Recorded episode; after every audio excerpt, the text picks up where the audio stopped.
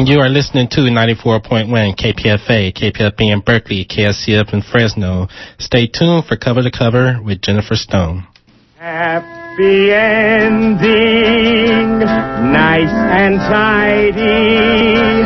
It's a rule I learned in school. Get your money every Friday. Happy endings are the rule. So divide up those in darkness from the ones who walk in light. Light 'em up, boys. There's your picture. Drop the shadows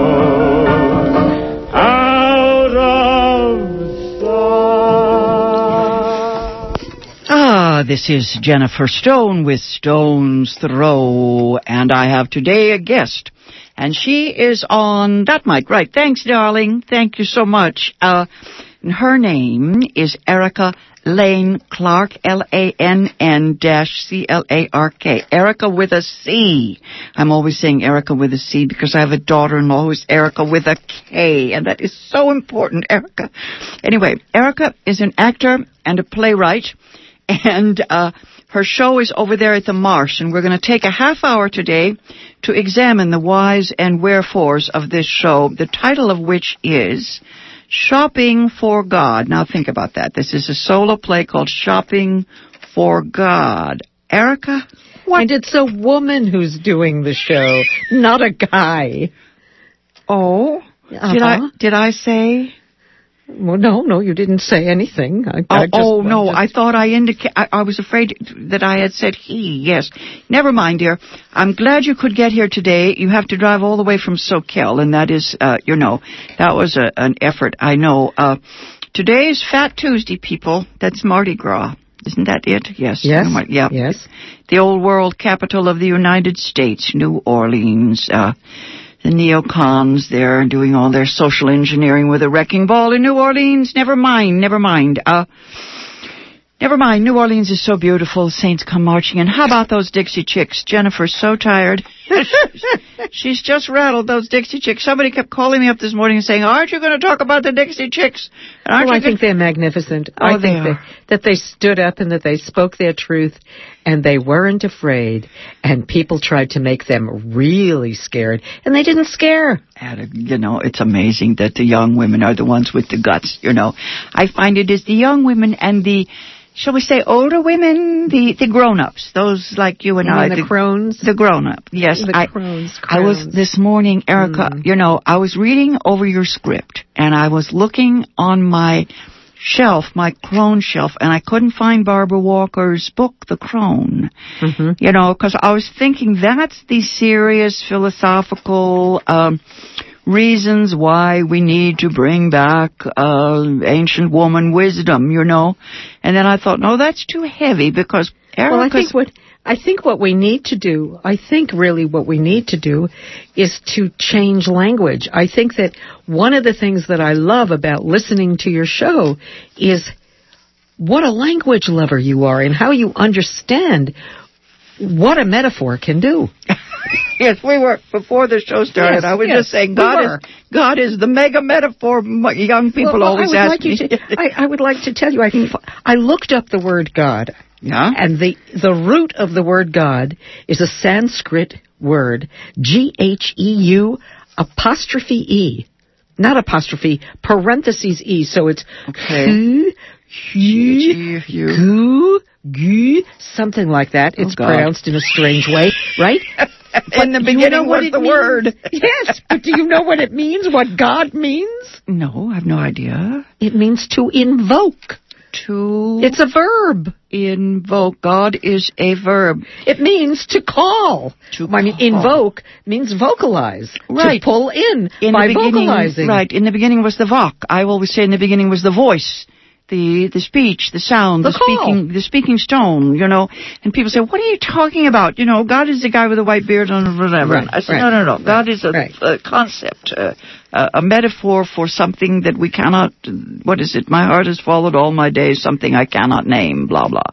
I don't know what God is. Uh, uh, that's why I asked you in here today, because I thought perhaps you could reveal uh, whether or not you were able to purchase yes, Shopping for God. This is a solo play, and I saw it with two friends who just kept saying, "Oh my God, oh God, oh yeah, she did it." And I, well, it isn't like what the younger women do. It's not about New Age spirituality. No, no, no, no, No. I mean, I set my cards on the table Right. up front. I tell you right up front that I would like to call myself an atheist, but I can't make the commitment, Right. so I'm an agnostic.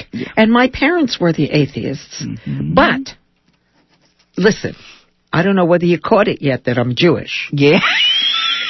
An atheist did that. I mean, that's a true But believer. listen, listen. You know. as a as a if you're born Jewish, there is a rule. If you're born Jewish, you're Jewish no matter what else you do. You could do lots else. Yeah, that's you could be a Jewish atheist. Yeah, that's what Gertrude Stein says. Yes. so I'm a Jewish agnostic, and my parents were Jewish atheists. But my Zayde, my grandfather, he was a Jewish mystic. And when I was a kid, now listen, I'm doing the show for you. Yes, I got it. So when I was a kid, I used to ask my parents, "How could you be atheists when Zayde was a mystical Jew?" And you know how what they said? Yeah. and the Gesordenklat, yes. Right. No, so what is So a I- Jewish mystic? What is a Jewish mystic? What is a mystical Jew? Mystical Jew. Is that different? Well, you know, there there are the Reform Jews, there are the Renewal Jews, there are the Orthodox Jews, there are the Conservative Jews, there are the Kabbalistic Jews, there are Chabad Jews, there are the Lubavitcher Jews. It's a big world, this Jewish world. And Yeah. then, of course, there are the Jewish atheists. Jewish atheists. Are they the literary Jews? No. The Jewish atheists? all, all the no, Jews are no, literary. no, no. People of the book. Yes, the people of the book. Well, that it's because they schlepped the Torah. Yes. Although I have been told by seriously devout people that you don't schlep the Torah. You might schlep your handbag, but you don't schlep, Schlep the Torah. Because schlep is too profane a word Yes. for the Torah. Yeah, I was trying to figure out last night. I was writing profane and sacred, and I can't figure out which is. Never mind, dear. Tell me how This you show do is this. not about. This show is not about Jewish. yeah. How about it's about women it's about women and, and, reconciliation yeah, and and finding out- enemies. I mean, what is God for a woman? You see, a woman has no country. A woman has no no God. I mean, uh, Woman has no power. You know. some say we did have once. hmm We had all power. I looked up all that too in the Women's Encyclopedia of Myths and Secrets, also Right. by Barbara G. Walker. And I went through and I marked all these things. And once again, they're very serious. You start the show with that about the red carpet. you know, and, and then my friend said, oh, menstrual blood. ugh." you know, the Ah, yes. Wendy Wasserstein play, you know, about the girl who tasted her own menstrual blood, and even I went, oh God, no, you know. Now, I, I find it fascinating that, uh, Well, you know, for a while I was um, following uh, the red road, so to speak, and I was learning something about Native American ceremony and Native American religion and um, Cherokee and Lakota Yeah. and so on. And um, I happened to go to a Sundance ceremony to to support some friends of mine who were dancers, and um, there w- there was a special place in that encampment of people that was the Moon Lodge. yeah, And the Moon Lodge was as far as it could possibly be from the dancing grounds. And the Moon Lodge was where you went Yeah. if you got your period, Yeah. if you began menstruating. And why? Because Mhm. your menstrual blood was so powerful, very dangerous.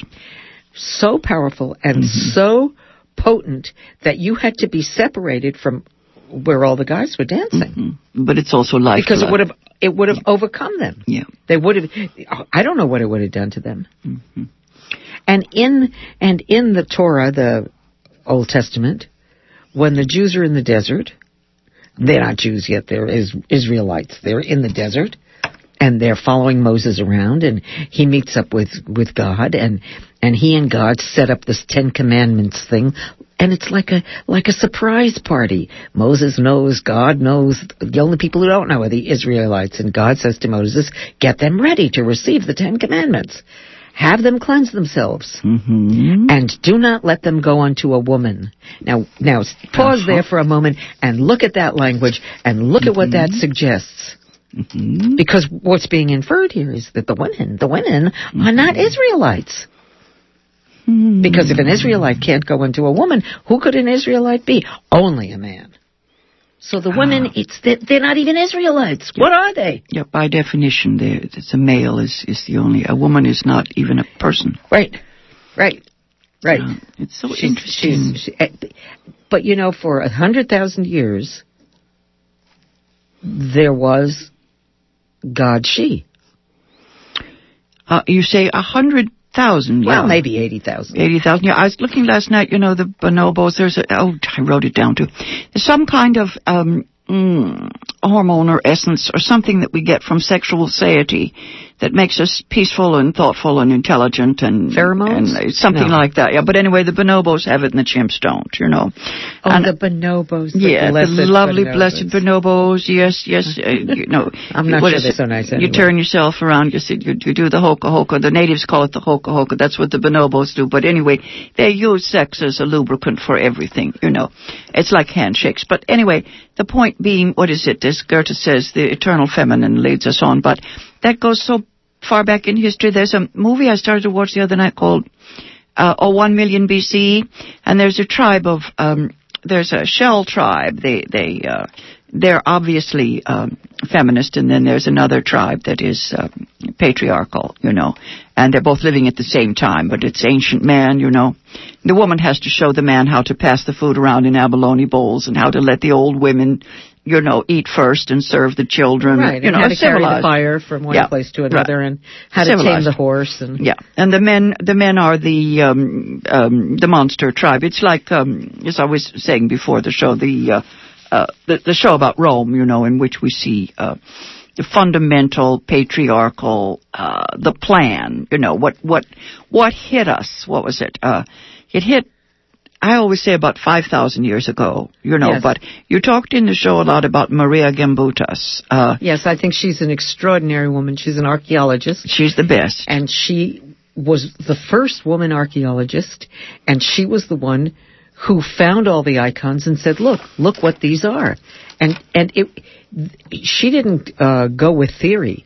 She went with practical matters, what the icons showed, and what the the the um, caves showed, and what the drawings showed, and and who the figures were, and how they were related to Yeah, she's the wonderful. the she didn't go looking for divine. it. You know, she was what was it? She was a scholar of the Bronze Age, and then she just dug a little deeper. She got down under the Bronze Age kings and found this uh, this.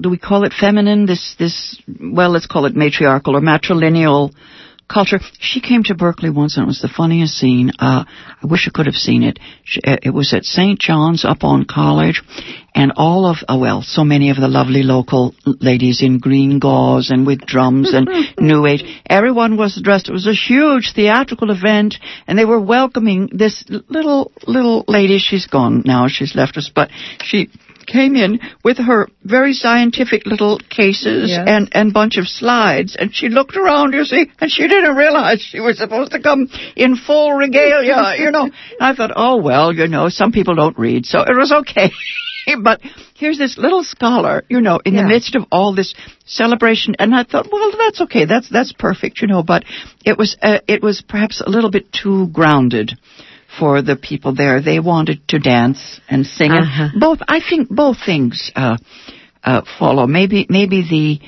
the what is it? The pagan bits, the dressing up part. Um, I think that's that's why I love the show Rome. All of the. Uh, you know, I, I used to dress up as a Vestal Virgin. Were you? Oh, tell me No, about that's your. not that's not my style. No, that's no. not who I am at all, at all, at all. Yeah, but what's and your I have no idea how this show came about.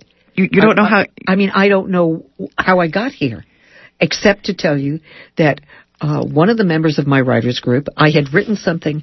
I had written a poem about my heritage, which is Jewish and comes out of the Holocaust and, and I have relatives who didn't make it out and, you know, I was lucky that my family escaped. Okay. So I wrote something about that and one of the people in my writers group got on her high horse and looked at me and said, I am had it up to here with your victim crap.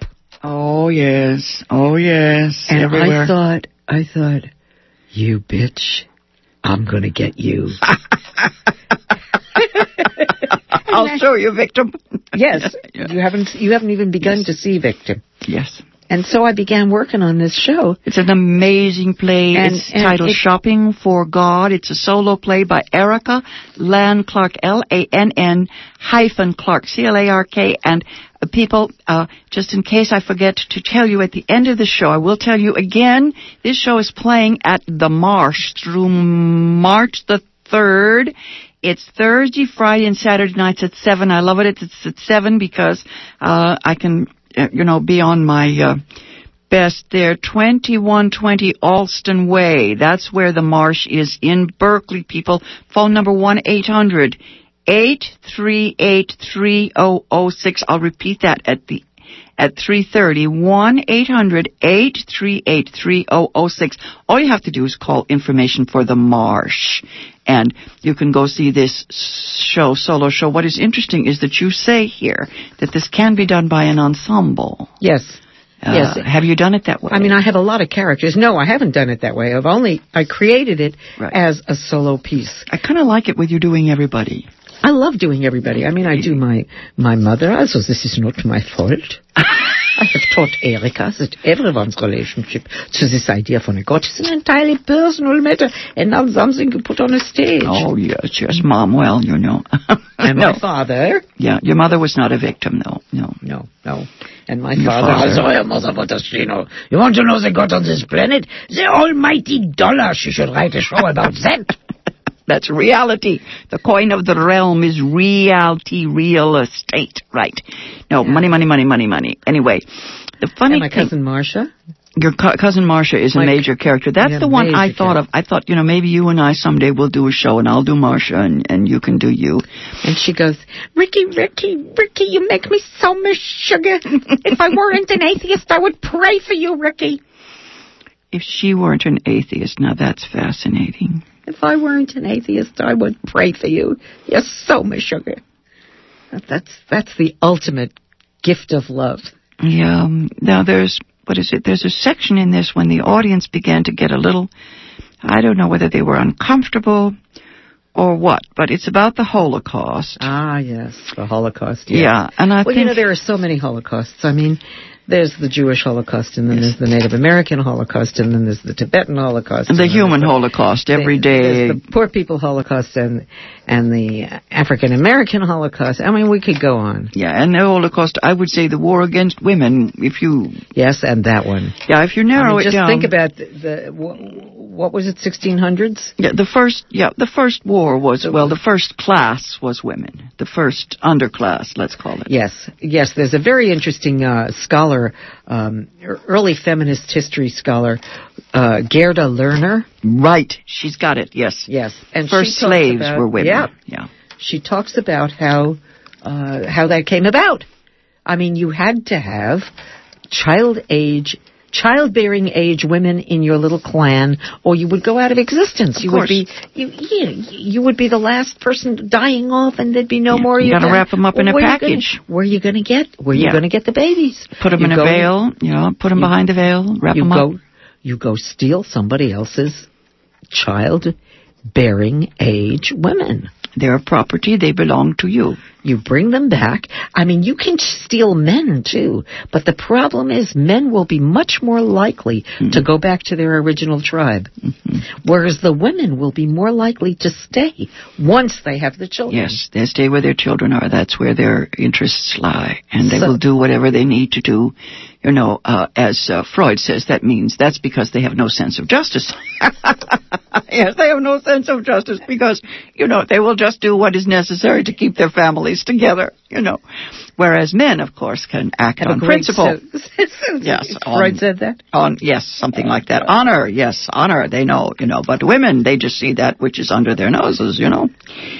What idiots? Yes. What is it? Uh, That huge book, "Disloyal to Civilization." That is what women Did you know are. what Aristotle said about women? Oh, he said they didn't have enough teeth. He said they had fewer teeth than men. Yeah, I guess he never took a good look in his wife's mouth. He had two wives. He could have looked in either one. It was so interesting. What was it? Plato and the word platonic, which usually means sexless love, or that's what we take it to mean nowadays, when of course it was the opposite. you know, Plato and young boys were the thing. But no, it's so confusing, this, uh, what do you call, uh, it's like the book, um, oh God, the woman who wrote Scum, you know, uh, she says men are women and women are men. If you study the language carefully enough, you know, but the language is what seems to confuse people. That's where I get stuck. Whenever I say man or woman, I get a dozen phone calls from people saying, well, my mother's a bitch and my father is not very strong. And, you know, you get all this. They, they go right, for them. Yeah. Right, right. Well, I- Inductive, deductive. I, I don't think that it's a question of.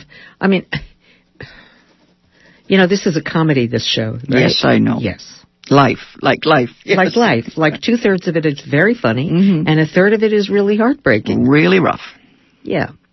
So, um, and I tried to keep the balance in there uh, to make this this thing work. It's like a to me, it's like a great big poem, and I'm amazed that I that that I have been able to hold it together in the way that it really, really sings at the end. No, it's and an one of- amazing work, Erica. and one of the one of the um, one of the most wonderfully satisfying things is that that I get to talk about um, language and how language rules what we see and how we see it. And so, you know, it's not women are and men are. It's what we. i- i- It's how we use little words like he and she, little pronoun words. hmm I had this this y- yeah. I have pronoun envy, you know, because you know I send editors I send editors a manuscript and I write S slash H E on the typewriter, you know, S Right. slash H E. I get it back from the editor and of course he's changed it to he or she and he says, My dear, you know, that's very charming, but he said, That looks funny. It makes it look as if the he is contained in the she. So I sent him two pictures of my sons and I said, There, you see, that happened to me twice. You know, he contained in she, yes. You know. But he said, No, no, no, it's his dominance or something, you see. But no. No, we all know this is a big Freudian mess when men became women or men became the creators or the what do you call that? The the matrix, the creatrix of life, you know. well, yeah, that, nonsense. that that there's a little homunculus. Ah, yes. Yes, remember the little homunculus Travels through the body of man and therefore, and, you know. and, and exits via the sperm. Yes. Hops That's a ride on one of the sperm, Right. Can't just have like um, that guy in that in that Doctor Strangelove movie. The guy at the end riding Yep, the rocket. Riding the rocket. I know. I thought of that when he wrote the. I love Slim Pickens, but no, the the whole thing you see is that you know that is the masculine seed, and that's why you can't have abortion Well- because you know that's a threat to the male and the life and all that nonsense. You know, whereas of course it's Yeah, that was Aristotle. That was another contribution of Aristotle. He's such a nice the, fellow. The o- the ovum, the egg, is just you Mm-hmm. know a kind of passive receptacle. oven. We're the oven, and and the homunculus actually at that point did I don't think they knew about the contribution that women make genetically. They must have figured it out because children look like their mothers as well as their fathers. They must But must did you know that they've they now know that the that the egg actually chooses the sperm? Did you know that? I mean, there's a there's a chemical response from the egg when the correct sperm hits the sperm the egg likes. That's very interesting, isn't it? Hmm. What so it- there's this little, you know, egg floating around, and thousands and thousands, maybe millions of sperm I thought it was just around acid alkaline or something because I no, would it's certainly. the one the egg likes, and all the others get rejected. That's very weird. Why would I have picked boys? Twice. I meant to have girls. Excuse me, fellas, you know.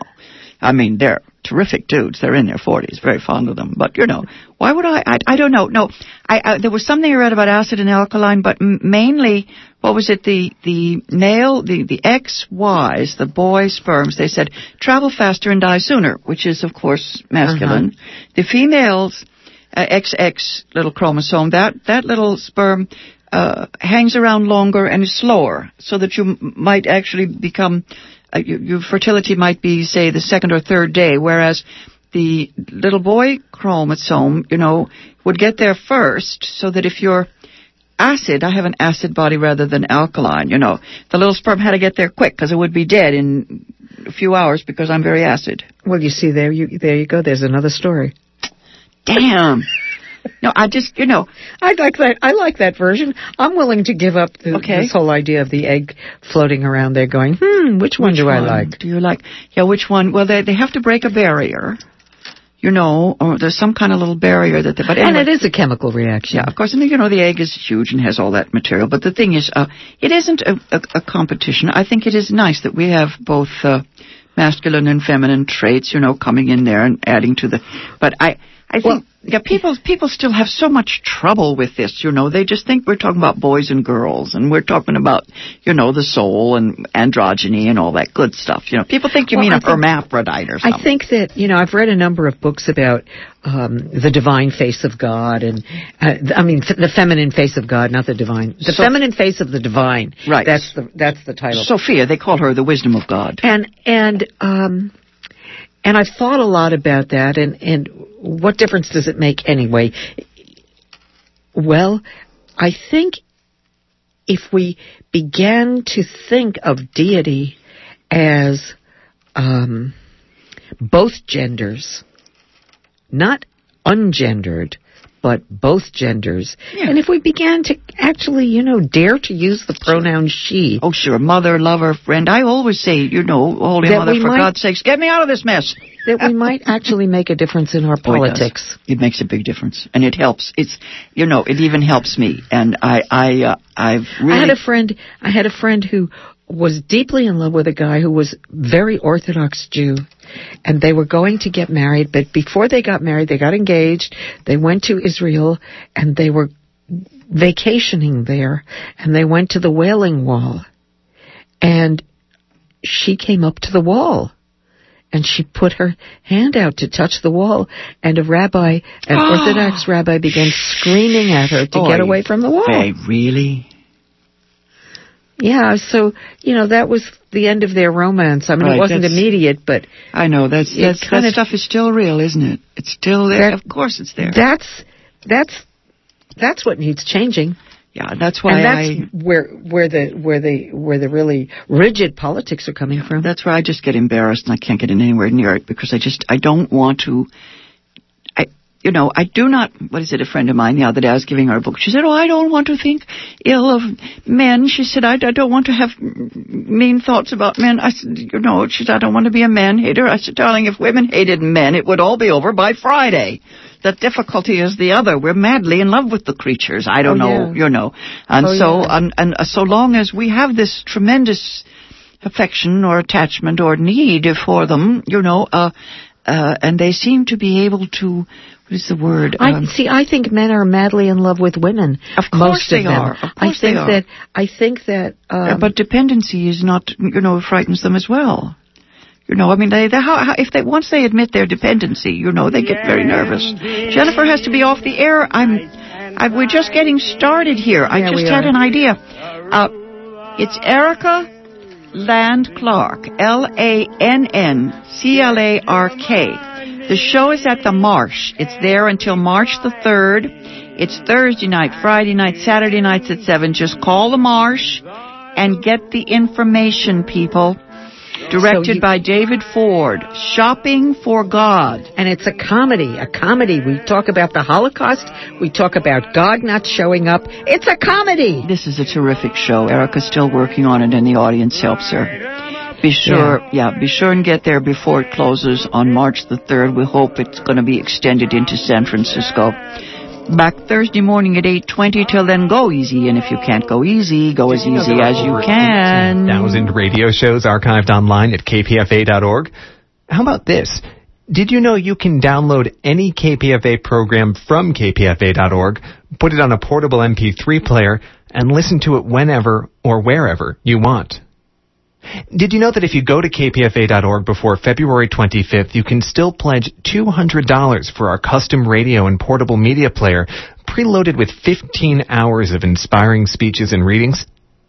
It's the Replay Pro portable media player, a new way to listen to your favorite station. Just one of over 100 thank you gifts still available online at www.kpfa.org. You're listening to 94.1 KPFA, KPFB in Berkeley, KSCF in Fresno. Stay tuned.